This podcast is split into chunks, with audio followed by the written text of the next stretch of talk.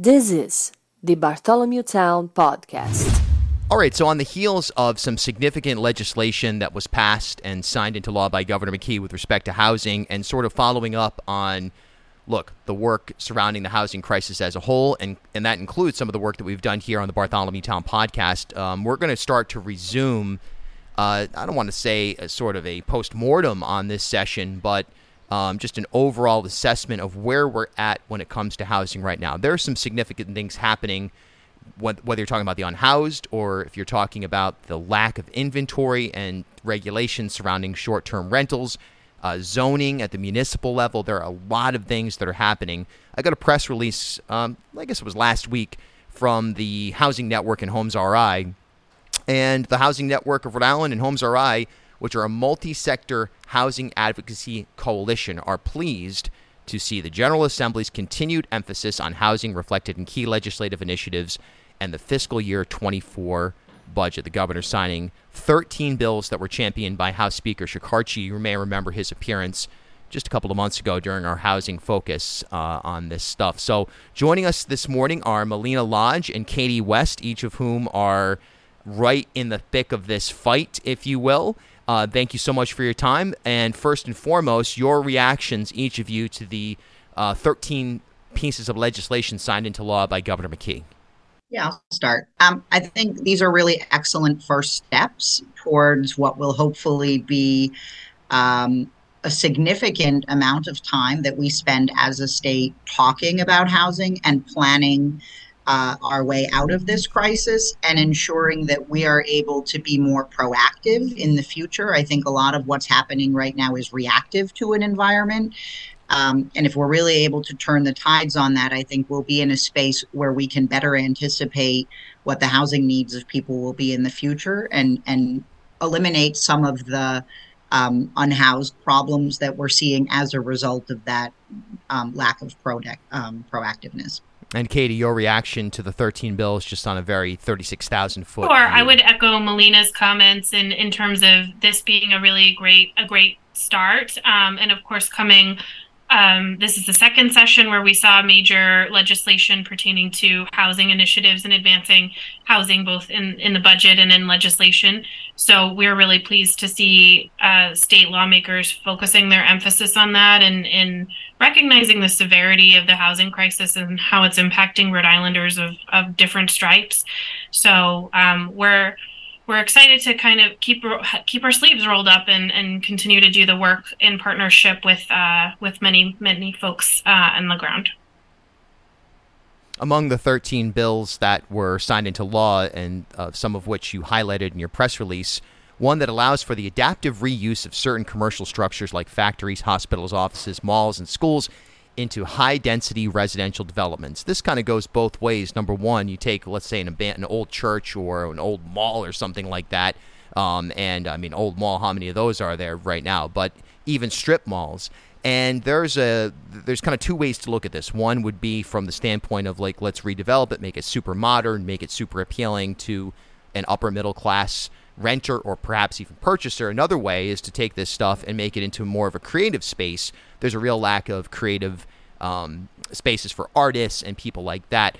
When you champion that bill, where do you see this going, or is it sort of in both directions? I think it's in all the directions, right? I think we're talking about housing obviously within the network and homes ri our predominant focus is on those populations with the least amount of resources right sure. and we want to make sure that those folks aren't left behind and forgotten in the conversation of building housing which is very easy to build for higher income populations um, but i think you know when you look at the demographics of rhode island uh, those those people who are most in need are a significant portion of the population, and if folks um, are unhappy with the homeless numbers that we're seeing now and the unhoused population, uh, if we don't take a proactive strategy, those numbers will only continue to grow. People cannot, you know, afford housing. There, this isn't a matter of uh, doing more as an individual. It, it's just a, a real gap between what people's income is and what the cost of housing is. But I don't think we can exclude the conversation to say we don't need spaces for um, more middle income households, right? Even right now, if you're earning somewhere around seventy-five to eighty thousand dollars a year, you can barely afford to rent a two-bedroom apartment. I don't know that anybody would consider, you know, a household making seventy-five thousand dollars a year a low-income household. So, I think it's really figuring out how do we provide opportunity across an entire continuum so that we can also free up opportunities for people who might be occupying um, as an example, like if you've got a unit right now where the rent is twelve hundred dollars, but you want to move up, there's no place to move really to without moving to like three or four thousand dollars. Right. Creating that middle space would free up this lower um, lower um, rent unit. So I think there's a lot of opportunity within this, particularly in a state where um, we're small and we don't have infinite development opportunities. So utilizing buildings that have become not obsolete necessarily, but the use of that building has become obsolete due to changing uh, either demographics, right? We're seeing a lot of school age children, loss of population in some communities, the way people um, purchase goods, um, right? We, we don't need as many um, office spaces or as many retail stores anymore if people have moved more to um, a remote or you know online purchasing space so i think it's really trying to take advantage of the infrastructure that already exists and and how can we adapt that to where we are as a society now? And right now we need housing units. Yeah. um, so this to me seems like a really excellent use of those buildings. Yeah really no no doubt about it. Another aspect of this uh, package that you've highlighted is the creating of a transit oriented development pilot program. In some this would mean let's we're talking public transit so building housing near where buses are or you could look at it from the other direction putting buses where housing is. This expands beyond buses as well in the public transit sector. I suppose you could even argue that with rail expanding a little bit in Rhode Island, in particular the Pawtucket Central Falls stop, that's relevant. Um, where does that? Why is that a priority? I mean, I think it's a space to connect people to. Uh, I mean, besides cultural um, and social opportunity, um, but to economic opportunity. And, you know, when we talk about um, people being more financially independent or financially stable, that means that they need access to be able to get to higher employ higher paying employment opportunities. And for some folks, um, you know, in a sector where they're working, maybe owning a vehicle isn't practical or feasible based on their income, or uh, if they're living in a space where parking is not overly abundant, right? Not everybody has a garage that can hold two cars or a driveway that will hold three cars. So um, sometimes vehicles are just a logistical barrier. Um, and we're also moving as a, a, coastal coastal state. We are moving to um, better climate resiliency and um, keeping um, you know the environment forefront. So I think moving into a space of how can we better support public transit is a way to combine really two value propositions that the state um, is articulating articulating is important right like how do we make sure rhode island is climate resilient uh, but do we need places for people to live it makes sense to have those things married together no question. Streamlining and clarifying the permitting, application, and appeal process for housing development. So, look, you want to build a house in Rhode Island. There's a lot of factors. I mean, you're going to look at if you if you're talking rural communities. There's only so much space in a rural context and in an urban context and suburban context. Frankly, all aspects of the state right now, there's a struggle to find uh, a pathway to development.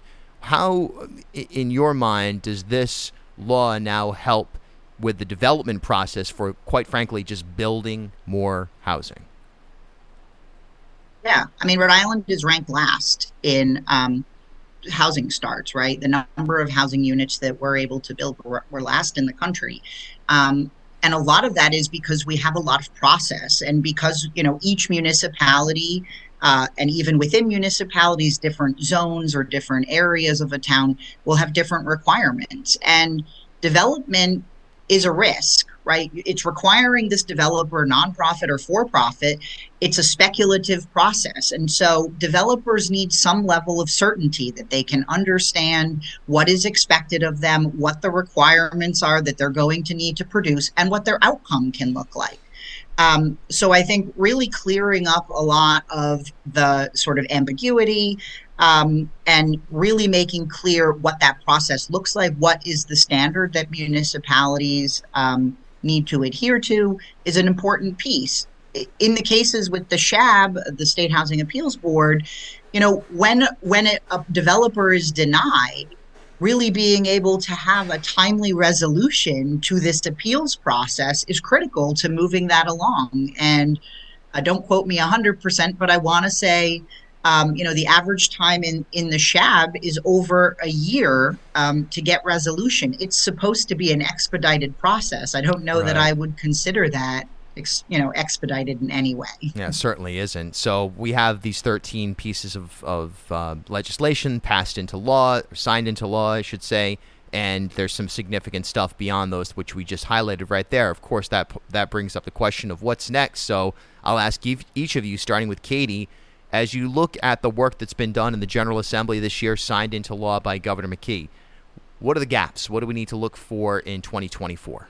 Yeah, well, I, I I think taking even beyond going into 2024. So again, just echoing like this is good progress, um, but given the given the past 30 years and and more um, of under investment in the housing sector and just under under development, we know um, we need to build our way out of this or we but but we also need to balance that with policies that help keep people stably housed um, and in existing homes that that are made safe and and continue to be affordable for people to live and have a high quality of life um, so when looking at what where we can build on the package, I think Melina will speak more to the development and production um, aspects, but continuing to, to look at what our investments are. A significant portion of the housing investments in that were authorized in the budget come from state fiscal recovery funds, which were part of COVID relief dollars, which have an expenditure period ending in 2026. So looking beyond yes. That, and and the state has. Um, you know, we have a dedicated funding stream now through the real estate conveyance tax the FY24 budget approved a state uh, low income housing tax credit. The, these are really good and necessary investments, but looking at what comes next to supplement the ongoing costs to build and develop uh, long term affordable homes in this state. Um, so that's more of a broad beyond it's certainly for 2024 but even beyond that and then i would also say on the on the policy side continuing to look at ways to balance um, and support both homeowners and renters. One of the successes that we highlighted in our release are some I asked uh, some bills that passed that will help renters, and that is nationally a trend we're seeing as people um, are maybe in positions where they're renting longer than they might want to because they're unable to afford to purchase a home. They don't have the capital. Home how, uh, homes for sale, uh, with the pricing is very high right now. So continuing to to strengthen protections for renters and balancing that with uh, how we support and scaffold people into home ownership. Um, so I'll stop there all very good stuff to highlight right there. Of course, we could go on for like, I don't know, six years talking about what we really need to do here. Every day we could we could have a podcast. But uh, Melina, what is what's your big takeaway in terms of looking to the future, immediate future, in terms of what is still not covered by this broad package of, of bills that were passed and signed into law? Yeah.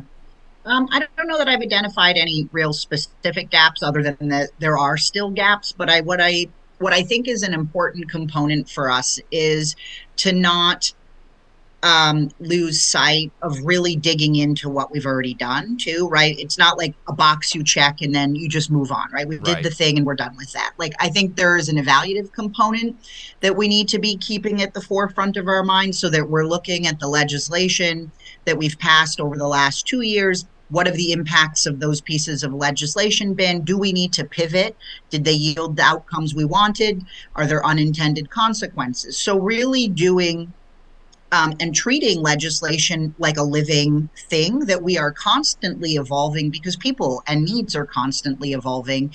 There are opportunities, as Katie's already mentioned, right? Nobody would have ever expected we would have had these type of dollars, um, but COVID made that happen. And when those are gone, we need to be planning for how can the state or can the state supplant that level of funding, right? When you raise the bar, people have a very different level of expectation about where you're at what will that cliff effect look like? So I think I would, as excited as I am to tackle new things, I think I'm trying to also be mindful of how do we make sure that we really implement the things that we've done well and make sure those are working before we add new shiny things to the mix. I think yeah.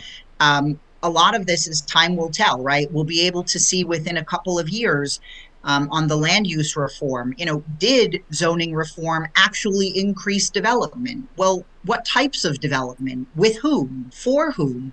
Where?